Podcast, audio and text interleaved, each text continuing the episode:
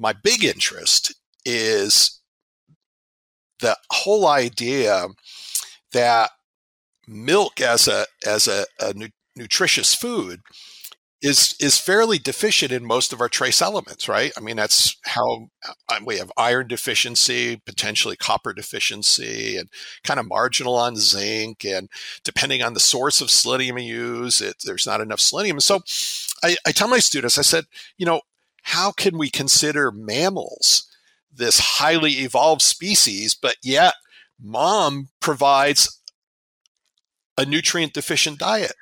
Yeah. And they look at me and they're like, what?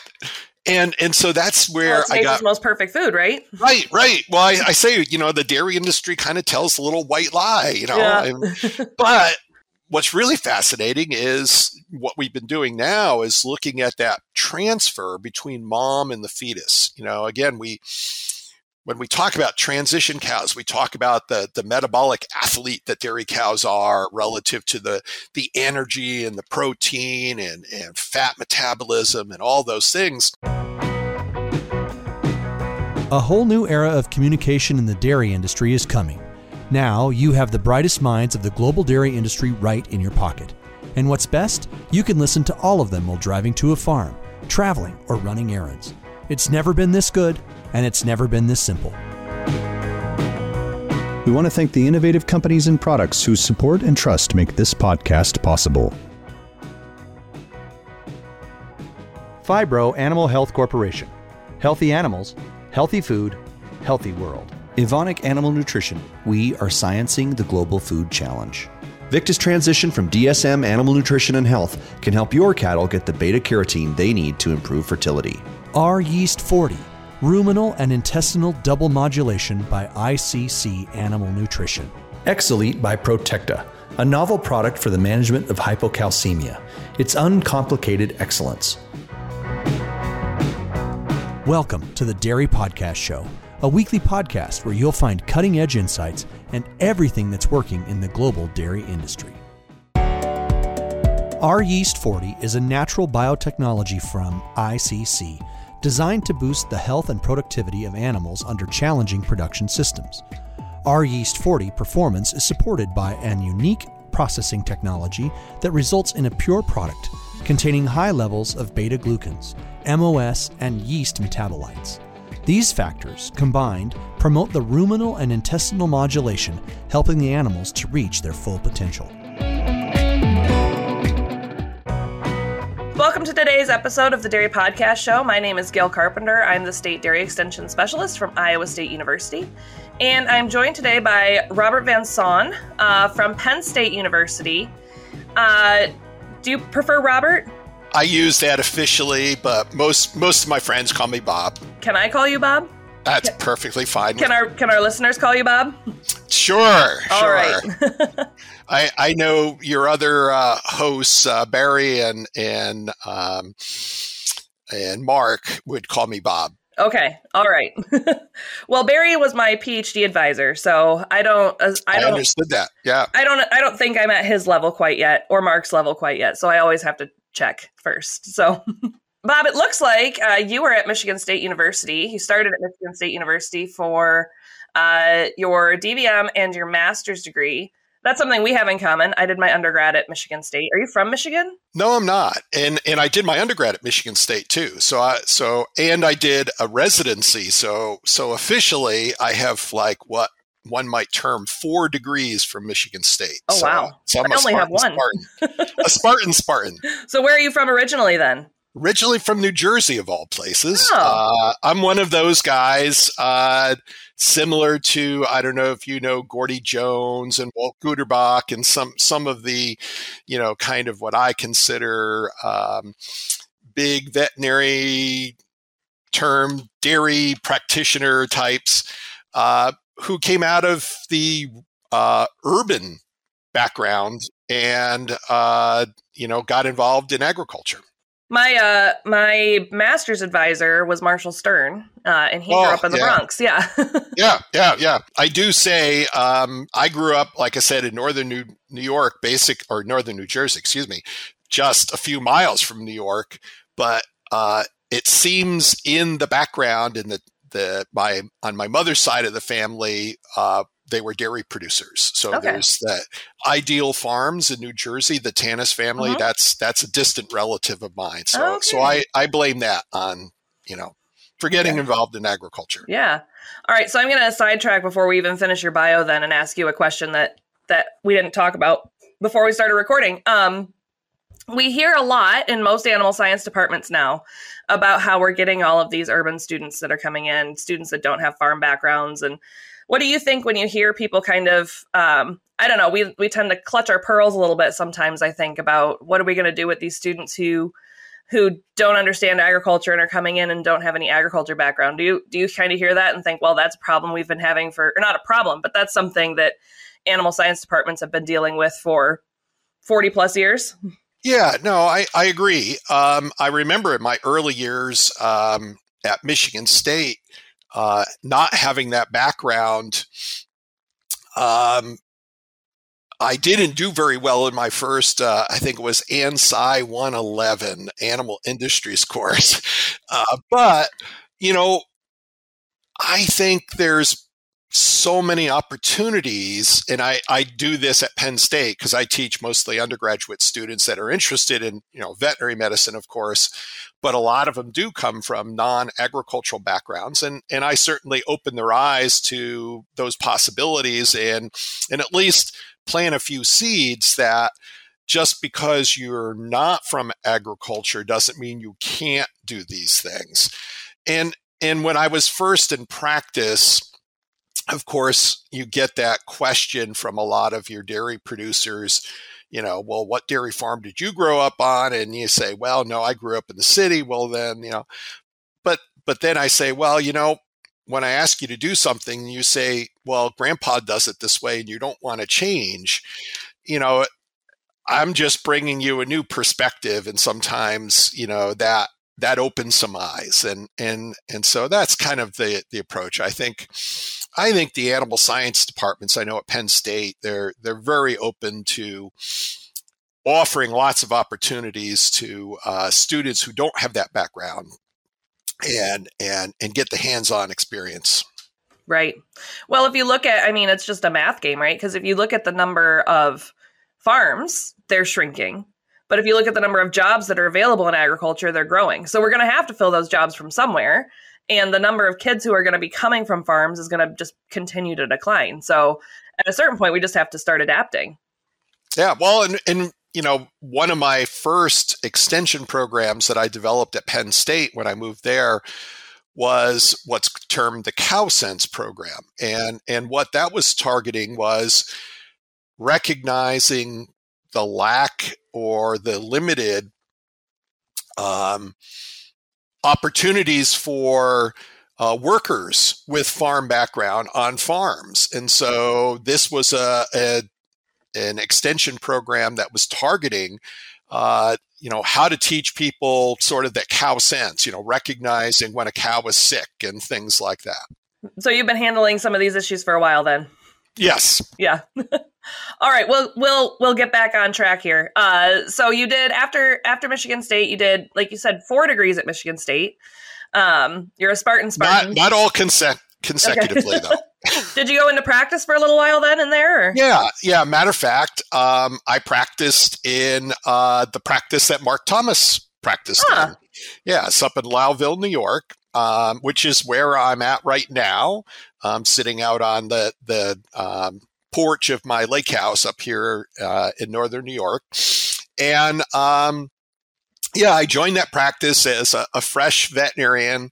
And of course, I did something students should never do or people should never do. I said I was never going back to school again, right? Oh, they get you. And you already know the end of the story there. So this is I don't know how much Mark has shared with you, but when I joined the practice, there was 11 veterinarians in the practice, and it was mostly dairy practice, of course, up here in northern New York State, and I had a great time, learned tremendous amount of. I kind of really filled in that missing agricultural background in being up here. But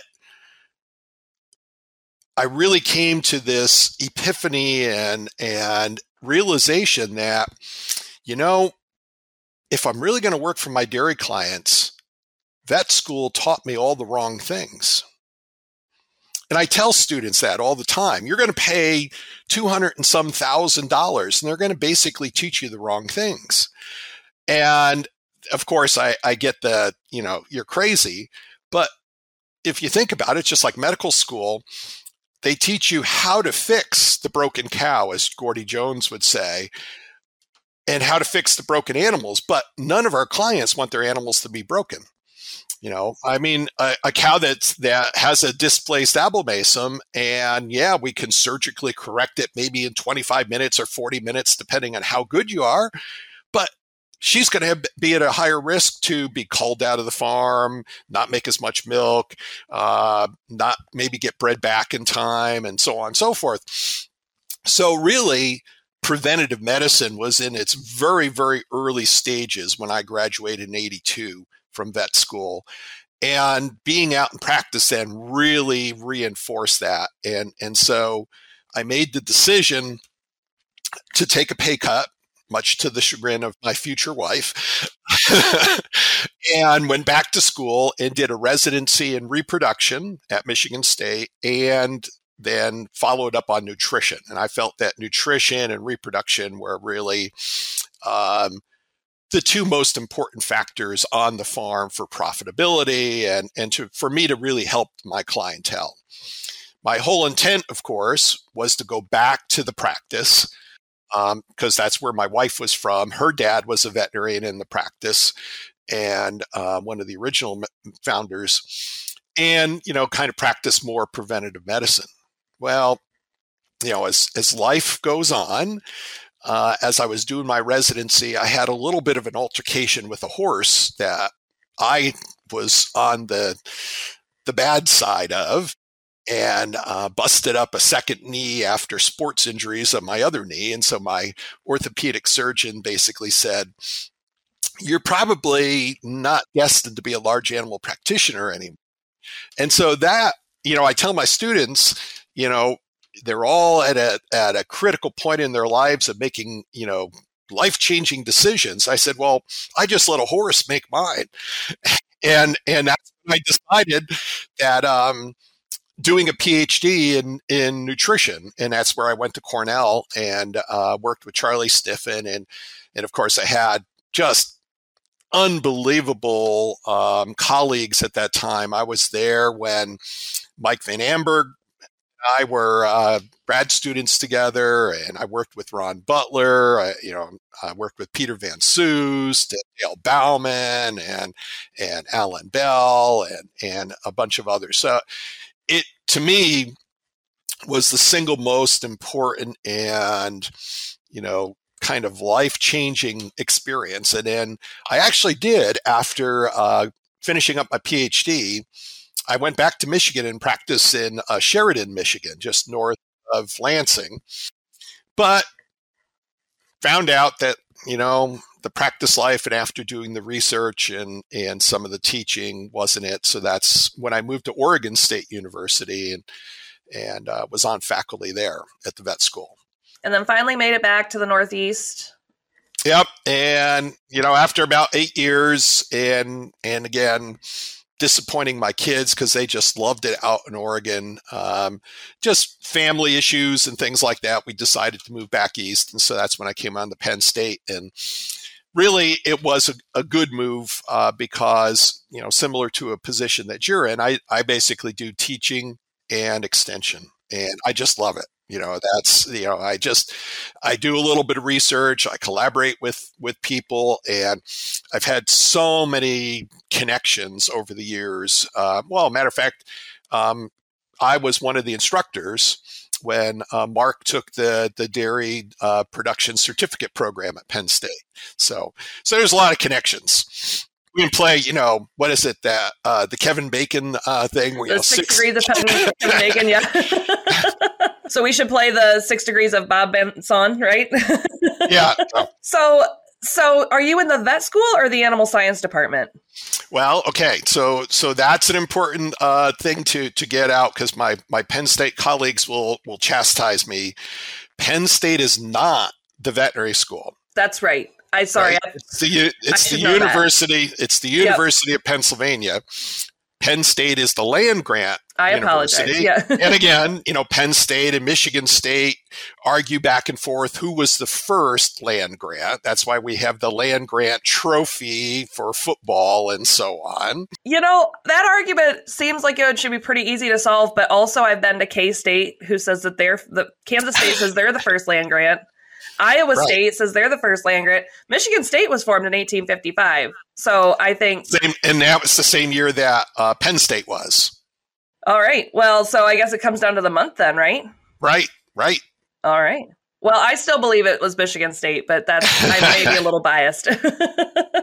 Well, I'm probably biased that way too, but I shouldn't say that too loud. Yeah. So here's kind of an off-the-wall question before we kind of dig into some of the stuff that you're working on. So you did... you did your residency in reproduction, you did a PhD in nutrition, you went to vet school. If you had to go back and do another degree, because it seems like you enjoy doing this, you kind of keep going back to school.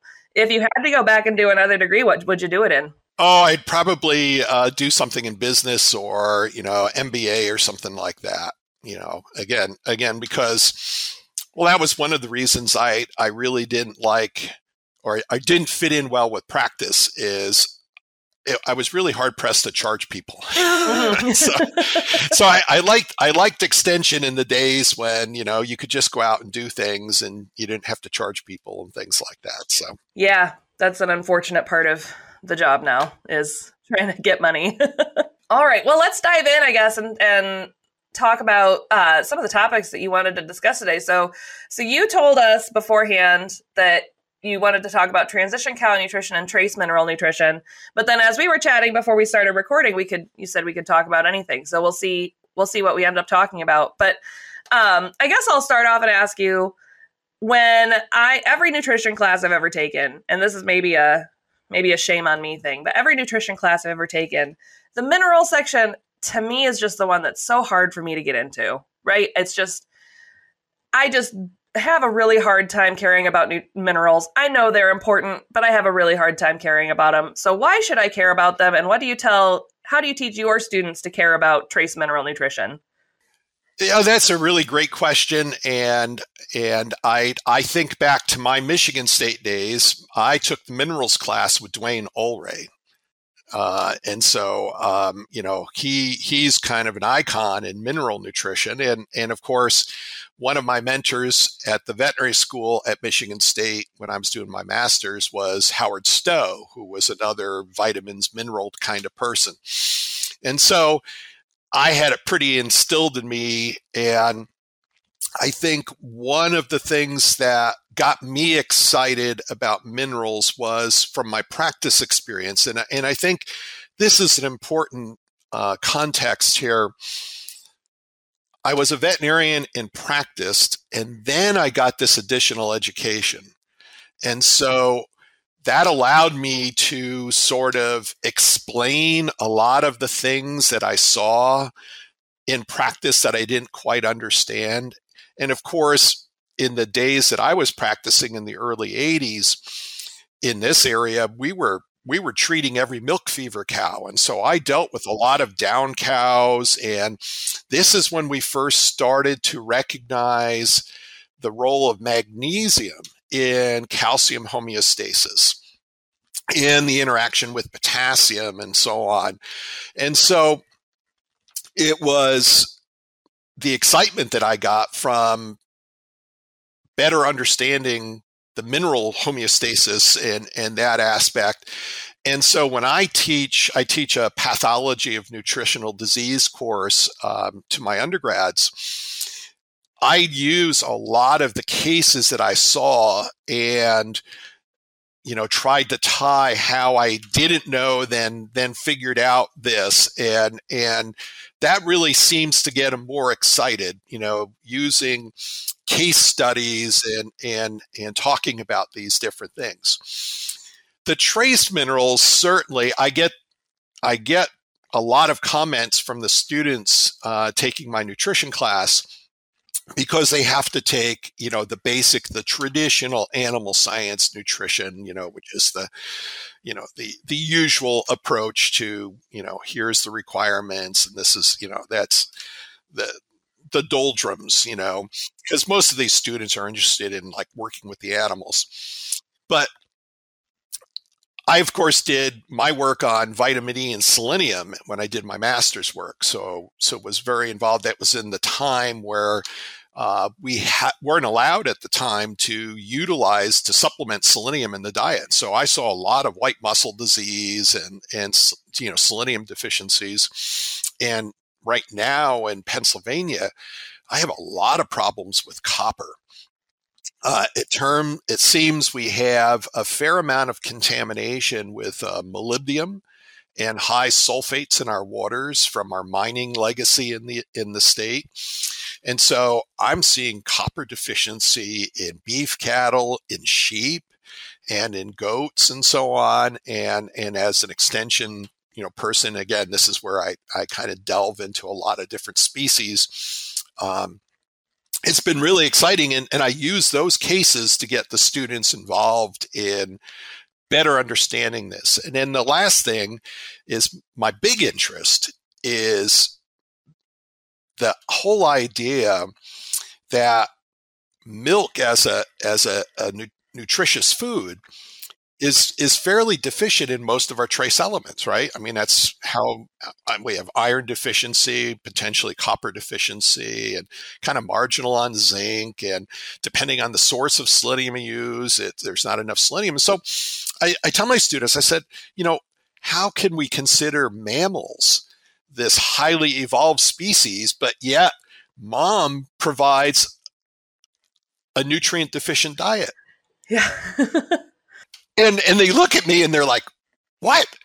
And so that's where I got most perfect food, right? Right. Well, I say, you know, the dairy industry kind of tells a little white lie, you know. Yeah. But what's really fascinating is what we've been doing now is looking at that transfer between mom and the fetus. You know, again, when we talk about transition cows, we talk about the metabolic athlete that dairy cows are relative to the energy and the protein and fat metabolism and all those things. But underlying all that and you know, things that you and Barry had done and what Lance Baumgard and others are doing, where we're talking about inflammation and immune response, that's driven a lot by the trace minerals. And so what we have found is mom is very efficient at transferring those minerals into the fetus. Now, we don't know all the mechanisms in place, but I've done a couple abattoir studies where we collected maternal liver and, you know, fetal liver for pregnant tracts. You know, it's amazing how many pregnant cows go through the slaughter system here in the United States. And so what I was able to show is there's a tremendous transfer, even when mom doesn't have good nutritional status. So if mom is in a deficient mineral state, the efficiency as shown by the ratio of fetal liver to maternal liver concentrations, say of selenium or copper or iron, is quite high. So in other words, the fetus is much higher in concentration than what the dam is. But when the dam is really high, like, you know, we overfeed copper in our dairy cows. There's been a study out of, I think, Iowa State and at Michigan State that's shown, you know, very, very high liver copper concentrations, and I saw it too in my Pennsylvania study, but the fetus doesn't concentrate it. So the fetus somehow protects itself from being intoxicated. You know, I get a number of inquiries from various diagnostic labs asking, you know, is this a selenium intoxication in the fetus that caused abortion, and so on and so forth. And as far as I can see, there's no In none of the cases, there's any kind of histopathologic changes that would be indicative of this. But certainly, we've been developing a large database showing that many of the trace elements, when they're very deficient, could lead to abortion. No other reason for the abortion, like no dystocia, no congenital defects, no infectious agents, and then stillbirth. And this fits in, there's some work at Iowa State by Grant Duell a few years ago showed that vitamin A deficiency is associated with stillborn beef calves. And I've shown that too. I collected stillborn calves, both beef and dairy throughout Pennsylvania that didn't have any evidence of dystocia. And we did necropsies on these. We did all the microbiologic, and then we did vitamin A, E, and then all the trace minerals. And most of those calves that, especially beef calves that were stillborn, had very, very low vitamin A status. So that's kind of, I guess that's a really long answer to, to what you asked me. It's that kind of stuff that the clinical oriented, that the application of minerals is what gets the students excited. Yeah. Yeah. It's more than, let's see, the copper requirement for beef cows is 10 parts per million, you know, right. Memorize that. Yeah. What does that mean? You know, yeah. What does that mean? What is 10 parts per million? Right. So talk to me more about this idea of maternal fetal transfer.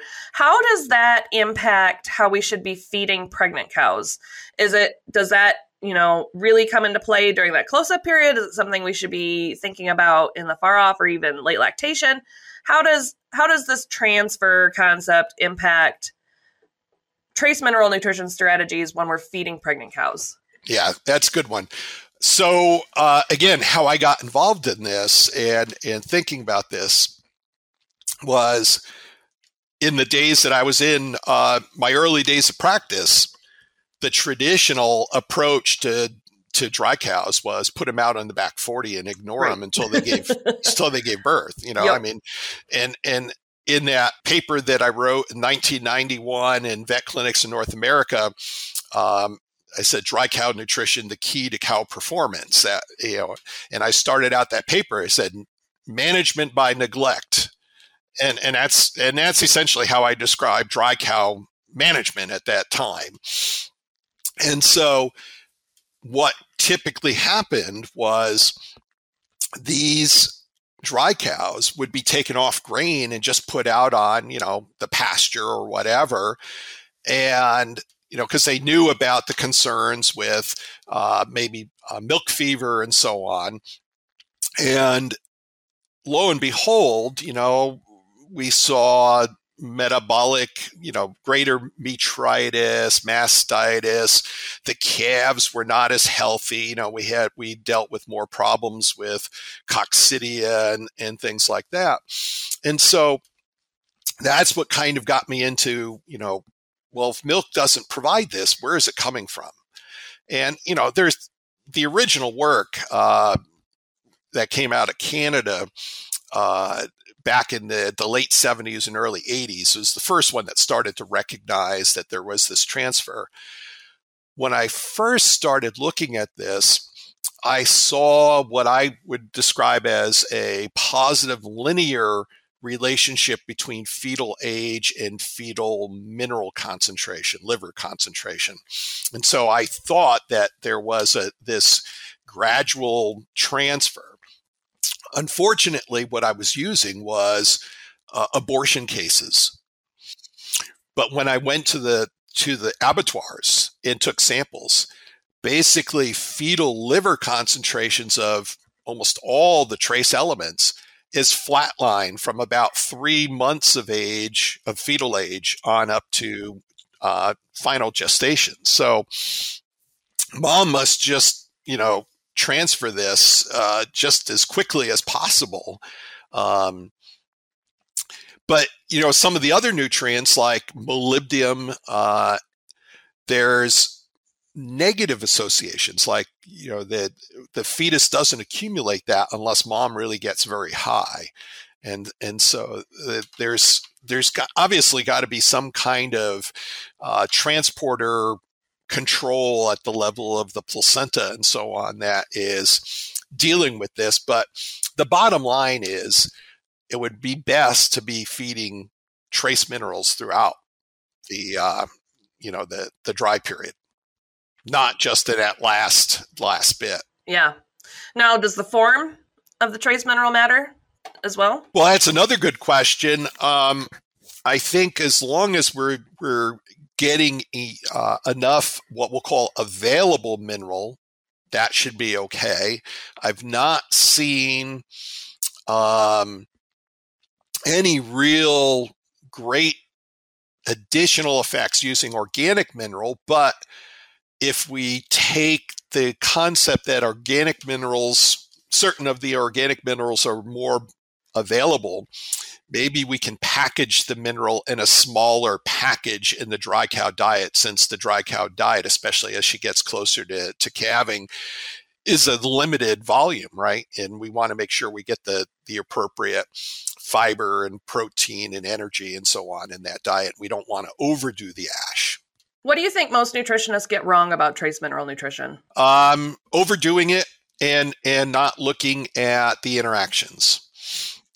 To me, the experience that I'm having right now in Pennsylvania with the high molybdenum in our soils and in our forages, I've talked to various groups, veterinarian groups, nutrition groups, and so on, and ask them, do you measure molybdenum? Oh no, it's not a problem here. And then when you of course it's not, if you never measure it. Right. Well, that's just the point, And I think other issues is people, because of cost, are using NIR for minerals rather than doing wet chemistry, and so they're probably not getting the right numbers, and many of them don't get the trace minerals because they just assume I'm going to just put it in the mineral pack. And that leads to the potential overfeeding, but also, the potential interactions. And again, water is a big player here. The high iron waters that we have and the high sulfates in our waters are major players for interfering with some of our minerals.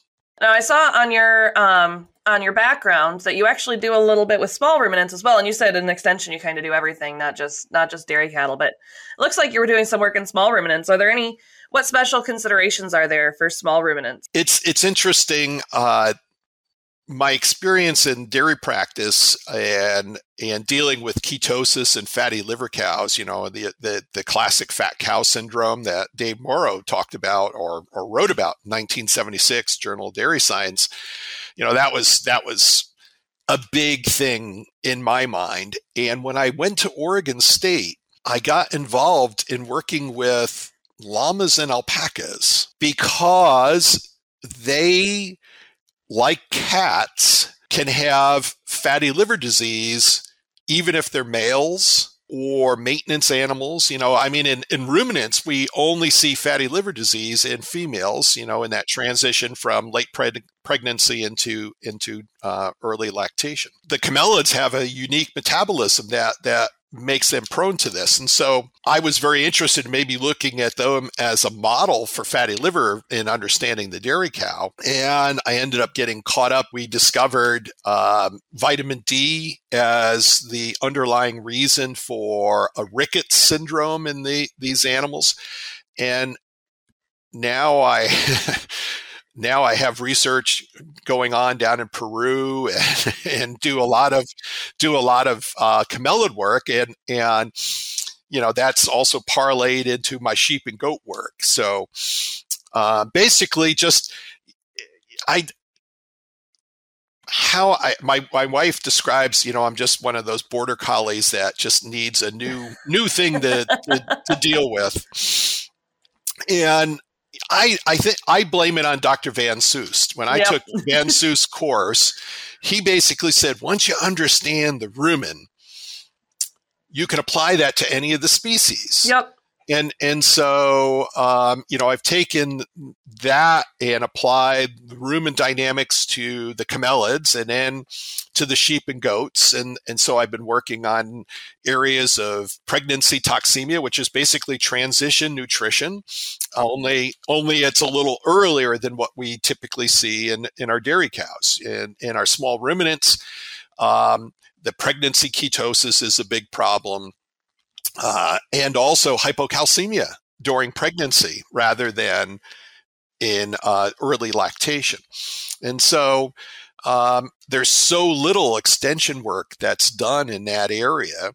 Although at the Bovine Practitioner Conference this September, one of your colleagues, Garland Dahlke, and I, we've been doing a beef nutrition course at AABP for a number of years. And one of your former sheep extension specialists, Dan Moracle, we're going to do a sheep nutrition program for practitioners. And so there's a lot of interest given what's happening in the dairy industry with some of the dairy practitioners kind of expanding out into the small ruminant realm because it's a very underserved. And especially here in Pennsylvania, it's such a growing industry, whereas our dairy industry is contracting. But we have so many ethnic markets that we can reach for lamb production or for kid goat kid production, that it's a really, really growing area. And so again, nutrition as preventative medicine is really important. And so there's been quite a bit of outreach. I've done webinars for ISU with Dr. Bentley and with Wisconsin, and it's been fun. It allows me to apply some of the fundamental things, and even this will sound even crazier. I even served on the NRC committee for horses back in 2000 for the 2007, and it was because I wrote the computer program for the 1989 NRC for horses, and then I took the original Michigan State dairy ration formulator that Bob Patton developed in the 80s, and converted it to an equine program. And so but I was asked to be on not only for the computer side, but because of my background in fermentation and the application of fermentation, because most equine nutritionists are more monogastric types. Right. Yeah. Right. Yep. So what's the weirdest species you've ever gotten to work with? Oh, I consulted with the Seattle Zoo on an overly fat pregnant elephant. Oh. Trying to get her through her pregnancy and what kind of diet that she should be on for her gestation diet. Did she make it? Yeah. Did the calf make it? Her and a calf did make it. Yeah, so that was good. Also did some consultation on Santa's reindeers. Oh. Yeah, when I was out in Oregon, there's a guy who raises reindeer and he makes all his money during the wintertime, having live reindeer with a sleigh at all kinds of, malls and things like that. But if I remember that he was having problems with calf losses and so on. And so again, it is sort of a late pregnancy nutrition issue. All right. So it all ties back there then. Yep. It all comes back to transition. Yeah. You also, we haven't really talked much about, you have that reproductive training as well. So how does trace mineral nutrition impact reproduction? Probably not as much as what a lot of people kind of give it credit for. There on the reproductive side, I look mostly at, the protein, energy, body condition score, those kind of aspects. But now with the interest in immunologic modulation of metritis and the impact that metritis might have on the reproductive performance, that's where maybe some of the trace minerals and their impact on immune function might come into play. So it's all related. Yeah. We won't run out of things to study for a long time yet. No. What's the next puzzle that you want to figure out? How to catch fish. I've been up at our lake house for the summer and haven't actually gone fishing yet. Oh, no. I had far too many commitments to some recent papers and editor activities. So, yeah. All right. So I'll rephrase the question. What's the next puzzle that you think other scientists should be focusing on? Well, I'll go back. This may be reiterating some of the original. My original PhD work with Charlie Stiffen, I hypothesized that based on our current understanding, and this, you got to remember, this is back in the late 80s, that we were underestimating the protein requirements for pregnancy. And it was based on, some work in sheep where with some of the catheterized studies that they had done, that the use of amino acids for energy metabolism in the fetus is naturally quite high. I think Alan Bell established that to be about 30%, 33%. And then if mom was compromised in some way, nutritionally, the fetus doesn't get starved out, but And mom can't transfer because of the type of placentation. So this is part of the reproduction background of mine. The type of placentation prevents non-esterified fatty acids, long-chain fatty acids from crossing. And if glucose isn't getting across because it's a diffusion process, so it's dependent on mom's concentration, it turns out that amino acids are actively transported and consistently transported across the placenta to the fetus, and so fetal metabolism cranks up the oxidation of amino acids for energy. And so, just recognizing the intake challenges in that transition period and some of the other data, what I did for my research is basically doubled what would have been the delivery of net protein to the fetus by feeding bypass protein. And then we followed those cows. We fed the bypass protein throughout the dry period. And so my control group had a little bit of bypass protein, and they were being fed approximately about an 11.5% crude protein diet. However, using the current modeling that we have, like the Cornell model and so on, we were delivering almost 1,100 grams of metabolizable protein. But in my treatment diet, I was delivering about 1,350 grams of metabolizable protein. And as other studies have shown, by feeding that extra protein, you don't see big changes in milk production or in milk composition. And so that's why the interpretation was such that, the extra protein isn't necessary, right? But what we did see in our small study, and unfortunately, I wish I had more animals in the study now, but we did see some pretty remarkable effects on disease status and on reproduction. And so what we found was, and again, this is late 80s, so most of my cows were really fat. I mean, my body conditions, this is back when we thought body condition score 3.75 and 4 was okay, right? Yeah. And so I had a really high prevalence of ketosis. And, you know, and we measured beta hydroxybutyrate in my control cows, but had no clinical ketosis. But we had some subclinical ketosis as goes the definitions today. But the cows that were fed the extra protein prepartum showed much more stable metabolism, so to speak. And then those cows went on to have better reproductive performance. I mean, their days open was much shorter. And so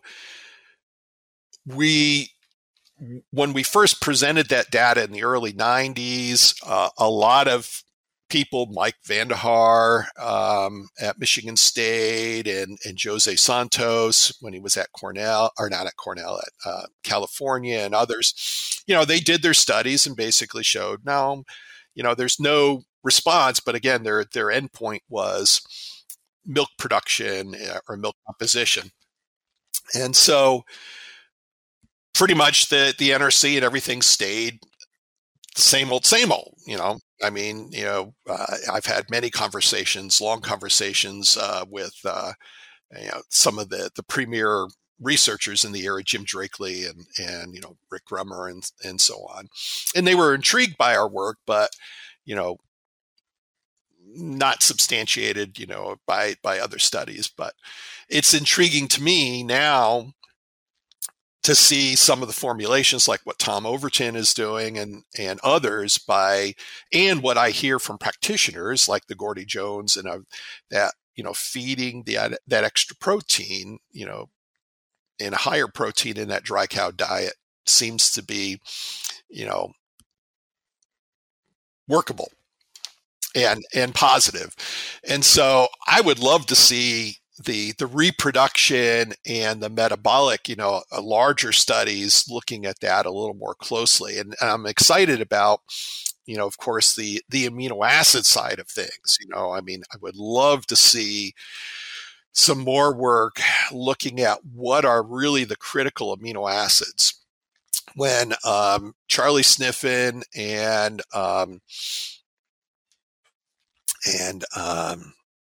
who was it? Bill Chalupa kind of used my diets that I had formulated in their modeling system to come up when they were first starting to look at amino acids. You know, they kind of came up with lysine, methionine, but also phenylalanine was one that was of intriguing in terms of differences in the two diets, and so. I know we look a lot more on methionine and lysine, but I think there's probably some opportunities to be looking at some of the other critical amino acids in that transition period, you know, between pregnancy and to lactation. So a lot of work yet to do. Oh yeah, yeah. It'll keep us rating grants for a while. Sounds like. Most certainly. And then, you know, tying this to the inflammatory process and everything else. Yeah. It's time for our famous three. We want to thank the innovative companies and products whose support and trust make this podcast possible. Adiseo USA, producers of Smartamine M and MilkPay.com. With early detection in health, reproduction, and feeding, SmaxTech future-proofs your dairy operation. Your partner for improving animal performance, Berg and Schmidt, Diamond V, because animal health deserves a healthier approach. AB Vista, feed intelligence and targeted ingredients to optimize rumen function. AB Vista helps dairy producers maximize their herd potential with feed intelligence and targeted ingredients to optimize rumen function and overall animal health. From young calves to lactating dairy cows, AB Vista is here to combine industry-leading products and optimal feed strategies to increase your ROI. Well, we're a little over the 45-minute mark, so I'd like to move in and ask you our final three questions that we ask all of our guests. And you said you've heard a few of our podcasts before, so you know kind of what to expect. But the first question is, what is your favorite dairy-related book or resource? Well, there would have to be two. I mean, and it's not necessarily dairy. I always go back and reread the Van Soest book, Nutrition of Ruminants. You know, I was fortunate enough when I took his class at Cornell, and he was in the writing process of the second edition. He asked me to edit a couple of his chapters, and so I still think that's like one of the premier books in terms of just nutrition. I mean, obviously not dairy nutrition, but I've already indicated that I do more than just dairy, beef, cattle, sheep, and goats, rumens. But beyond that, then Hordes Dairymen, that's where, I look at where the current trends and thinking, and really, I probably should have been doing a better job at writing more in there, but. Yeah, no, it's one of my favorites too. Both of those are some of my favorites. So what is your favorite non-dairy related book or resource? As Mike Hutchins suggested or told Barry, he's going to cheat on the answer, and I am too. I love and I collect historic agricultural books. Oh, yeah. And I'm collecting more and more of the Morris and Feeds and Feedings book. I have one of those back there. Yep. Yeah. And love to go back and look at, some of these older books, from the late 1800s to the early 1900s,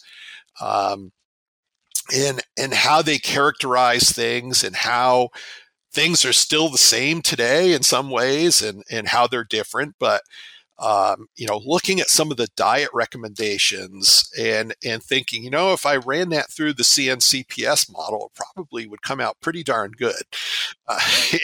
Because they talked about feeding multiple kinds of things, not just, soy, corn, and corn silage kind of thing. But yeah, the old veterinary texts and the feeds and feeding texts, I enjoy leafing through and collecting. I have a couple cool ones back there on my shelf that when we're done recording, I'll pull them out and show them to you. I love old books. They're really, I enjoy. It's really interesting to see kind of the old perspectives and how it comes back to some of the stuff that we still talk about today, even in terms of like human resources. Oh, type things. Yeah. Yeah. And they didn't separate out, right? I've got like a farm management book that spends like a whole chapter talking about like what it means, basically what it means to be a good boss. But right. So very, very holistic and looking at the system as a whole. So that's pretty cool. So our last question that you'll know is, what sets successful dairy professionals apart from those who aren't successful? I have to admit that I haven't met too many unsuccessful ones, and I don't know if that's just the luck of the draw or who I've associated with, but to me, keeping an open mind, keeping your thumb on research, but also exploring other avenues. I had a colleague that, might travel down some pathways that people think are a little crazy, in terms of ideas and stuff. And he used to always bounce ideas off of me. And I enjoyed that challenge. Why does this happen? I mean, we can't always explain everything.